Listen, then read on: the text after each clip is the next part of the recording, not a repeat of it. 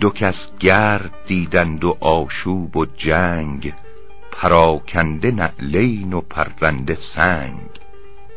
یکی فتنه دید از طرف برشکست یکی در میان آمد و سر شکست.